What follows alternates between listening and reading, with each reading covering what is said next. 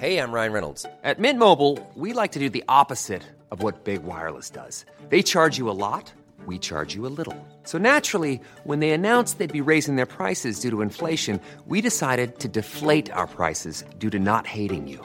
That's right. We're cutting the price of Mint Unlimited from $30 a month to just $15 a month. Give it a try at mintmobile.com slash switch. $45 upfront for three months plus taxes and fees. Promo for new customers for limited time. Unlimited more than 40 gigabytes per month. Slows. Full terms at mintmobile.com. He kōna i purangi tēnei nā te reo irirangi o Aotearoa. Kia ora, nau mai haere mai ki tō tātou au huruhuri. Welcome to Our Changing World, ko Claire Concannon tēnei. The first ever New Zealand government funded space mission is set to take flight next year. The MethaneSat project involves sending a satellite into orbit to detect methane emissions around the globe. It's led by the US based Environmental Defence Fund, but also supported by the New Zealand government to the tune of $26 million, and it involves scientists and engineers from NIWA and the University of Auckland. Science journalist Peter Griffin caught up with the key local players who'll be spearheading New Zealand's MethaneSat efforts. You can't see or smell it, but methane is contributing to global warming much more than we realize. The US, EU, and Japan will announce a commitment to clean up methane emissions tied to the extraction and transport of oil and gas. Methane is 80 times more potent than carbon, and it accounts for nearly half, half of the net warming we're experiencing now. So cutting methane by at least 30% by 2030 can be our best chance to keep within reach of 1.5 degrees Celsius target.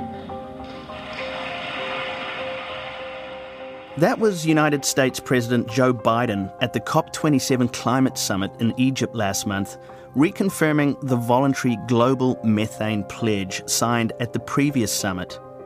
That sees over 100 countries, including New Zealand, undertake to cut human caused methane emissions by 30% by the end of this decade. To make that target, we'll need a much greater understanding of where methane emissions are actually coming from. Leaks in oil and gas pipelines account for a large component of emissions and are the target of the MethaneSat project. But New Zealand is piggybacking on the mission with our own methane project in mind. I went to NIWA's Greta Point headquarters in Wellington to meet Dr. Sarah Mikaloff Fletcher, who leads the Methane Sat research project. I started by asking her why our own government would spend $26 million on helping put a satellite into space. Well, there are two reasons to get involved with the satellite program.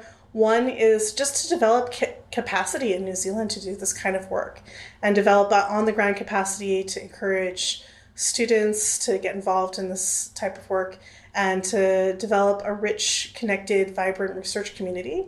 And then once you say you want to do that, a natural thing for New Zealand to lead on and to work on is agricultural greenhouse gas emissions. That's long been a place that we see as our leadership space in the global community, someplace where we can make a real contribution. Now, the original scope of the MethaneSat mission was really focused on fossil fuel methane emissions. So, fossil fuel methane emissions are an emission where it's sort of seen that there are really no losers to reducing those emissions. Because unlike CO2, CO2 is emitted because you've driven your car and through the planned combustion process, CO2 is a byproduct of that. But methane emissions from fossil fuels, they're mostly emitted by accident. They're emitted from leaks in pipelines and blowouts at factories and, and where the methane is produced. So if you know exactly where those leaks are, you can go fix them and there's very little cost. So the international team is really focused on developing those applications around fossil fuel emissions, and where the New Zealand Science Program is um, focused is on developing the capability of using the satellite to also do agricultural emissions, and that's the area where New Zealand will lead. We know that agriculture is responsible for half of our greenhouse gas emissions, and methane makes up the biggest portion of that agricultural component. But what's the big problem with methane? Methane is uh, has a very high global warming potential. So when you put methane into the atmosphere, It can warm the atmosphere, it's very potent in warming the atmosphere, but it also has a shorter lifetime than carbon dioxide. So it only stays in the atmosphere for about a decade. Whereas C, when you put it into the CO2, when you put it into the atmosphere, it can stay there for hundreds or even thousands of years. So it's a bit of a trade off. Now, it's a really opportune time to be thinking about how we can reduce our methane emissions because of the fact that we've left things so very long in reducing our overall greenhouse gas emissions. So if you think about how can I quickly reduce my greenhouse gas emissions over the next 100 years, then CO2 is going to be the most important thing. And ultimately, there's no way to have anything like a habitable world without tackling our CO2 emissions.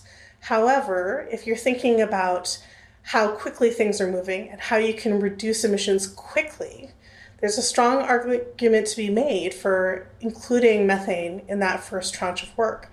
Because over the next 20 years, methane that we emit today is going to warm the atmosphere 85 times as much as an equivalent amount of CO2. Yeah, in fact, scientists have detected a spike in methane emissions globally in the last 15 years or so. Do we know what's behind that?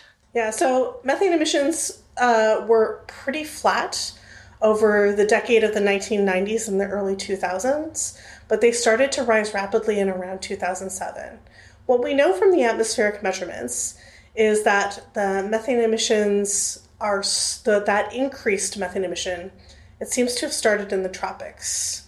So the tropical regions are very important drivers of that methane emission, whatever it is.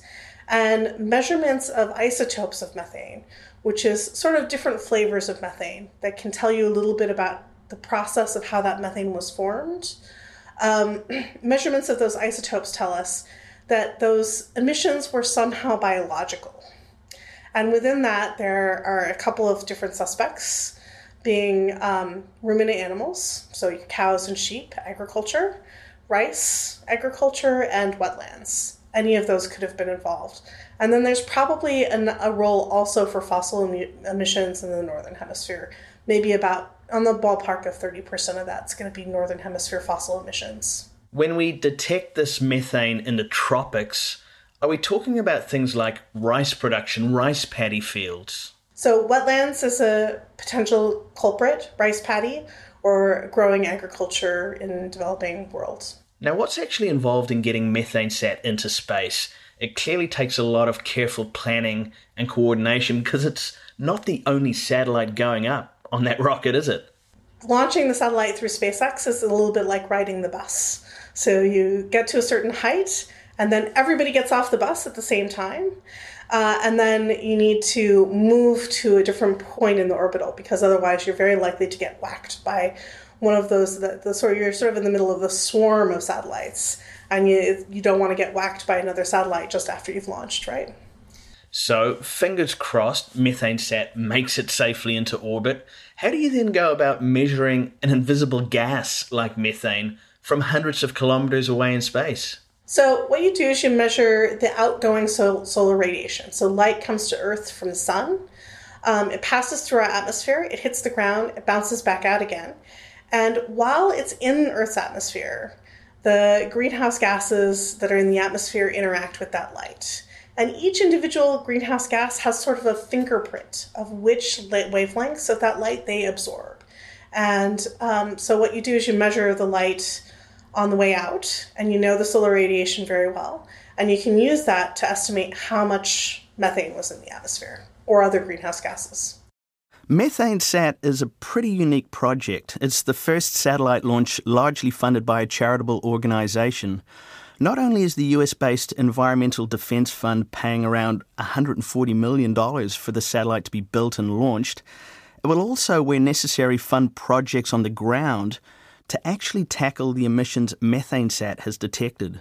And, you know, that's quite important for in the agricultural space because we're not talking about necessarily giant corporations who don't care about you know we're talking about people who need to feed their families especially if we're going to look not just in developed nations but the satellite will also look in the developing world and so if you would like to ask people to reduce their emissions from the ways that they produce food in the developing world it's awfully important to have some funding and a plan in place for how they can do that. The satellite will look at things all over the world as it orbits the Earth, oil and gas fields, agricultural areas across the world. But how much of New Zealand is it likely to see? MethaneSat's kind of special in that it has a big field of view, not global, but a big field of view. So the field of view is 200 kilometers by 200 kilometers. So you can cover most of New Zealand's big agricultural regions with about four MethaneSat targets. Um, and then within that, it scans at very high spatial resolution. So the native resolution is around 100 by 400 meters spatial resolution. And so then within that, you can map the methane in that big box to the spatial resolution that then allows you to go back and pick out, you have a general idea where your agriculture is, but you can pick out exactly where those agricultural emissions are. The reality is that New Zealand has very good capability already measuring emissions from our agriculture. We know where the cows and sheep are. So the real value in looking at New Zealand with MethaneSat is actually to validate our measurements from other sources here, such as NIWA's ground-based climate monitoring stations. If Sarah and her colleagues can show that the satellite is accurately measuring methane emissions, they can trust what it tells them about the levels of methane from agriculture in parts of the developing world where, in many cases, ground monitoring isn't in place. But the New Zealand project also has the role of defining the global strategy of where the satellite will look. So it'll collect 20 to 30 targets a day. A lot of those will go to fossil emissions targets. Um, but then we'll get a share for agricultural targets, and we have a say in what the what the best agricultural targets to look at will be, and that'll include um, some targets in the developing world where you can. It's a, it's a nice place to look in that you, so little is known about the emissions often that you can easily add value with any information you have is going to add value, but also a lot of places in the developed world. So we'll look a lot in the U.S. and Canada, Europe, you know, and these are these are also places where uh, policy action is a bit easier, and places where you can again do proof of concept studies. How soon after MethaneSat has settled into its orbit will you start getting useful intelligence from it about those methane levels around the world? Right after it's placed in orbit, we'll get what's called the first look data. And that data will be available very, very quickly, where the satellite just quickly captures um, as many high priority targets as we dare to do. Because again, we have that situation where, like, we're in the swarm of satellites. So how long we stay there? So I'm glad it's it's a high going to be a high pressure call. I'm kind of glad it's not my call to make. How long you stay and get those first look targets before you then start to move into your final, your ultimate orbit. So, and then you have the orbital raising, that'll take some time. And then you have a bit of a shakedown once the satellite's in that orbit, which will take some time before you're getting regular data. But you'll have that first batch of data you can work with, we can work with right away. What are you actually presented with when you put all of this data together on your computer here at NIWA? Yeah, so you have a map of methane, and that map is the total amount of methane in the air column between the top of the atmosphere and the surface of the Earth, right? And so that's a little different from the number you actually want if you want to do policy. The number you want if you want to do policy is the emissions, not the amount that's in the atmosphere. So that's where the modeling comes in. We use high resolution atmospheric transport models to take those observations of methane in the air column and work out where the air came from before they reached that point and then what the emissions must have been. Now, there are other satellites circling the Earth tasked with detecting methane emissions. One of them is GHGSat, currently up there doing exactly that. What's the difference between them and MethaneSat? Right.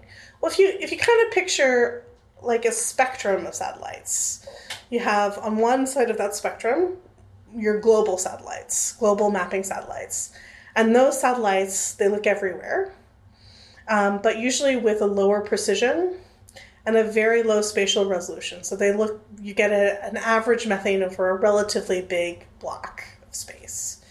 And then um, those smaller satellites like Greenhouse GHGSat that you mentioned and Carbon Mapper, they look over very small areas. So here you're looking at areas that are around tens of kilometers, and they scan at a very much higher spatial resolution.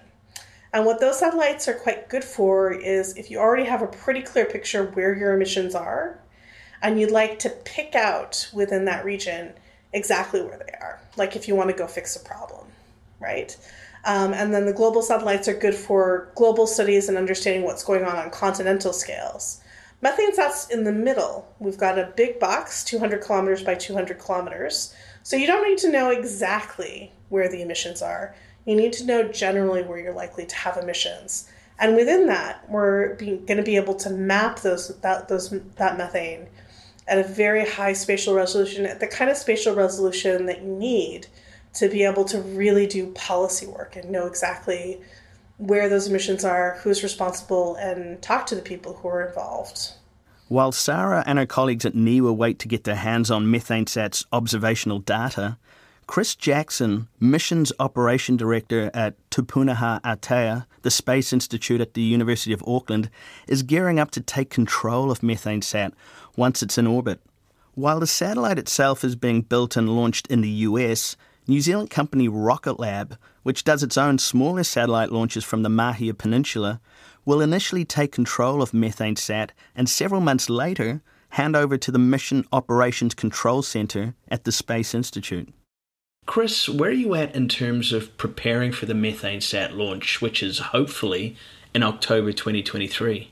So at the moment, we're really just getting the facility up and running. So um, the University of Auckland has had a, um, a, a program called uh, APSS, the Auckland Program for Satellite Systems or Space Systems, uh, for a few years, which is a student-led program. That launched its first mission at the end of 2020. Um, so we were setting up the mission, we're setting up the mission control center for that uh, that mission. Um, unfortunately, that was not successful, so um, we, we don't support that at the moment. But we're currently building up the facility to support MethaneSat and also to support some other um, missions that we're building at the moment. So the Institute is, is currently building two uh, CubeSat missions, three U CubeSat missions. Um, we also have proposals in um, and working with other parts of New Zealand industry to um, support and, and build other space missions to, to support New Zealand for, for example, uh, water monitoring and and, um, and things like that. Is it a major operation to run a mission operation center for a satellite? People, people think about NASA and you know big big rooms full of loads of people and, and lots of computers and monitors and all this other fun stuff. I guess the reality these days is, is maybe a little bit different, although, you know, fundamentally that is what we also have at Auckland. You know, we have a, a reasonably large room, not so many people, um, some big monitors and, and that sort of thing for visualization of, of what's happening. Rocket Lab have fundamentally the same sort of thing. Again, they can have lots of people in there. And there are a couple of others. Um, I suspect the, the New Zealand Defence Force already also has something. I know DTA um, do a, do a little bit of this sort of thing, and, and probably there are a few other organisations around that that have a facility to operate satellites. But the reality these days is you don't need these big facilities. You know, we'll be able to operate MethaneSat effectively with a um, you know a laptop, and I'll be able to do it from home, sort of thing. You know, with the appropriate security arrangements, etc. So you don't need these big mission operation centres that, that we sort of see at, at NASA and we see on TV with you know the European Space Agency and the likes. Technically, what's actually involved in monitoring and controlling MethaneSat once it's in orbit? MethaneSat will be flying around about 550, 570 kilometres above Earth um, in what's called a sun synchronous orbit. And, and what this fundamentally means is that the, the satellite um, goes roughly north south over the South Pole, up over the North Pole, and, and back around. It does that sort of 14, 15 times every day. Um, while it's doing that, of course, the Earth's rotating underneath it, um, so it, it, it sees the whole of the globe around approximately every 24 hours. Um, we'll use a, an array of ground stations or a network of ground stations around the world to communicate with the spacecraft. Each of these contacts, so when the satellite passes over New Zealand, for example, it's only around about 10 minutes long. That contact period is only around about 10 minutes long. Um, the satellite itself is moving at around about seven and a half kilometers a second. So it you know it goes up over the country here in, in around about that 10 maybe 12 minutes uh, uh, of duration. We'll be able to contact it using ground stations here in New Zealand, and there's there's one that we'll be using for methane MethaneSat down in Awarua near Invercargill. Um, but we'll also use a, a, network of ground stations around the world. There's some in the United States, uh, South Africa, a very prominent station in a place called Svalbard, which is um, sort of near the very near the North Pole. It's the most northern um, inhabited um, location on Earth, um, and that's um, a Norwegian company that runs that. So we'll be tapping into all those ground stations to allow us to uh, contact the spacecraft around about 20 to 25 times per day, each time for around about 10 minutes. And during those times, we'll be able to upload commands to uh, command it to, to do things such as um, take an image or to um, you know maybe fire the thrusters to, to move the orbit a little bit. Um, but we'll also be able to download the the mission data. You know this this MethaneSat itself is all about getting methane data down. Um, so we'll be able to download that data from the payload as well. And, and you know, there's an awful lot of data that comes down in those uh, 20 to 25 contacts per day. What control do you have over methane MethaneSat? I know these satellites have little thrusters, so you can actually move them around in their orbit to some degree. Will that be on the cards for MethaneSat? Um, so there's a few things that we control on the spacecraft. So you know the, the, routine operations really is about keeping the mission running. So you know that that so MethaneSat has a, a, effectively a camera on board. That camera is a special camera that you know uh, has technology there to, to take images of, of methane plumes, for example. So you know we'll be able to schedule up images and, and schedule up the, the contacts to bring that data back down to the ground. But yes, uh, we will move the orbit regularly. So even at 500, 550 odd kilometers above Earth, um, there's a small amount of residual atmosphere at that altitude. And what that means is we actually have drag on the satellite. So while I, I was talking about a minute ago that the, um, the satellite's moving at seven and a half kilometers a second, it, it does interact with the Earth's atmosphere at that altitude and it slows down just a little bit. And if we left it over a period of a year or two, it would start to come closer to the Earth's atmosphere and that, that drag becomes more significant. And ultimately, what happens is it burns up on, on re entry into the atmosphere. So we will routinely be firing the thrusters on board the spacecraft just to boost it back up just that little bit, just to compensate for that drag. Um, we'll also um, be firing the thrusters to manage what's called conjunction alerts. So you know we're, all aware these days that you know space is becoming a busy place, and while there's a lot of space up there and a lot of room, there are organizations around these days that monitor the space um, situational awareness, the space traffic, and they will alert operators like ourselves to uh, potential conjunctions where two satellites come very close to each other and may potentially hit each other. And we may make some small maneuvers to try and um, reduce the probability of those collisions. Is there a point in the process of launching MethaneSat, getting it into orbit, and checking all the systems where you'll be able to go, phew, everything's working? This isn't going to be an expensive failure. Yeah, I mean, I don't know if you can ever do that, but um, yeah, I mean, I've been in the space industry for 25, 30 years now um, and worked on God knows how many missions. So um, there's there's always things that go wrong. And, and, as I said before, you know, space is a pretty harsh place and, and um, you know, there's always things that will go wrong. MethaneSat is being built by a you know a company that's got a lot of heritage in building satellites. So you know we have every confidence that the satellite will work and, and will operate along the way, you know, there's always a bit of a journey, and you know, the world's a bit of a funny place at the moment. You know, buying um, silicon chips that go into spacecraft is is pretty hard. So, you know, unfortunately, that means there are some delays with every program. Most of the companies that I'm I'm talking to around the world are seeing delays because of that. We're working systematically through the spacecraft with the manufacturer in the United States and with Rocket Lab here in New Zealand um, to um, to, to, get the spacecraft onto the launch pad and, and into orbit. And um, the first few days after launch, or the launch itself, and the few, first few days after launch, are always a say a nail biting moment. You know that, that that's obviously a, a critical phase, and and a you know sticking a satellite on top of you know hundreds of tons of, of, of high explosives and pushing the big red button is. Um, is, is always a dodgy moment, sort of thing. There's a lot that can go wrong there, and, and rockets, you know, have a 5% or something like that, you know, statistical chance of, of blowing up. So, you know, that's always a, probably one of the most risky parts of, of any space mission. But um, otherwise, you know, we're pretty confident things will work okay. Back at NIWA, Sarah is eager to get her hands on data from MethaneSat that will add to the extensive methane ground and air measurements already used to populate her models.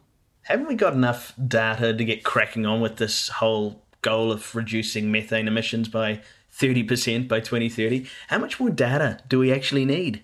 You're never going to interview a scientist and have them tell you that they don't need more data. Has that ever happened to you? No. um, this question comes up a lot. How much will ch- satellites change everything? How much can you do from satellites? And how much is research going to move from what you know on the ground to what you can see from space? And I, know, I don't think that we're ever going to solve all our problems with satellites alone. I think ground based measurements will also be always be at the core for what we understand about greenhouse gases. Um, for partly because the measurements at the surface are so much more sensitive to local emissions and local uptake. And so those will always be really important. But satellites open up a whole new world in being able to capture like a spatial mapping.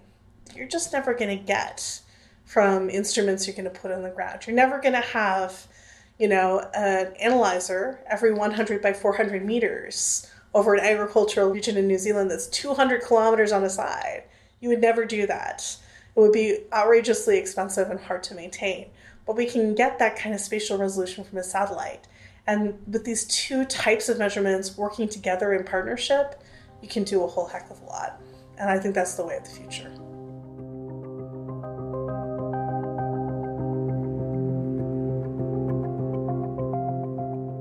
The government announced in early December that MethaneSat's launch has been delayed until at least October 2023. The timeframe has changed, but the mission remains the same, said Research, Science and Innovation Minister Ayesha Verrall. So we'll have to wait a little longer for the methane detecting eye in the sky to do its thing. Thanks to Peter Griffin, who produced this episode and to the people he spoke to Dr. Sarah Mikaloff Fletcher, Principal Scientist at NIWA, and University of Auckland Mission Operations Centre lead, Chris Jackson. This episode was sound engineered by William Saunders. Thanks to Our Changing World assistant producer Ellen Rykers for her work on the show, and Tim Watkin is executive producer of podcasts and series at RNZ. The show's website is at rnz.co.nz slash Our Changing World, where you can find more info and pictures and our extensive back catalogue. Or find us on Twitter or Facebook, where we are at RNZ Science. You can also find the Our Changing World podcast on all the regular podcast apps, so do follow the show on your favourite one.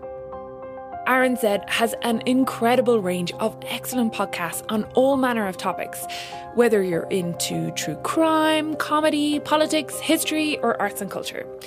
You can check them out via the podcast and series tab on the main RNZ website, or have a look on your usual podcast app. Thanks so much for listening. From me, Claire Concannon, have a great week. Kia pai, do wiki.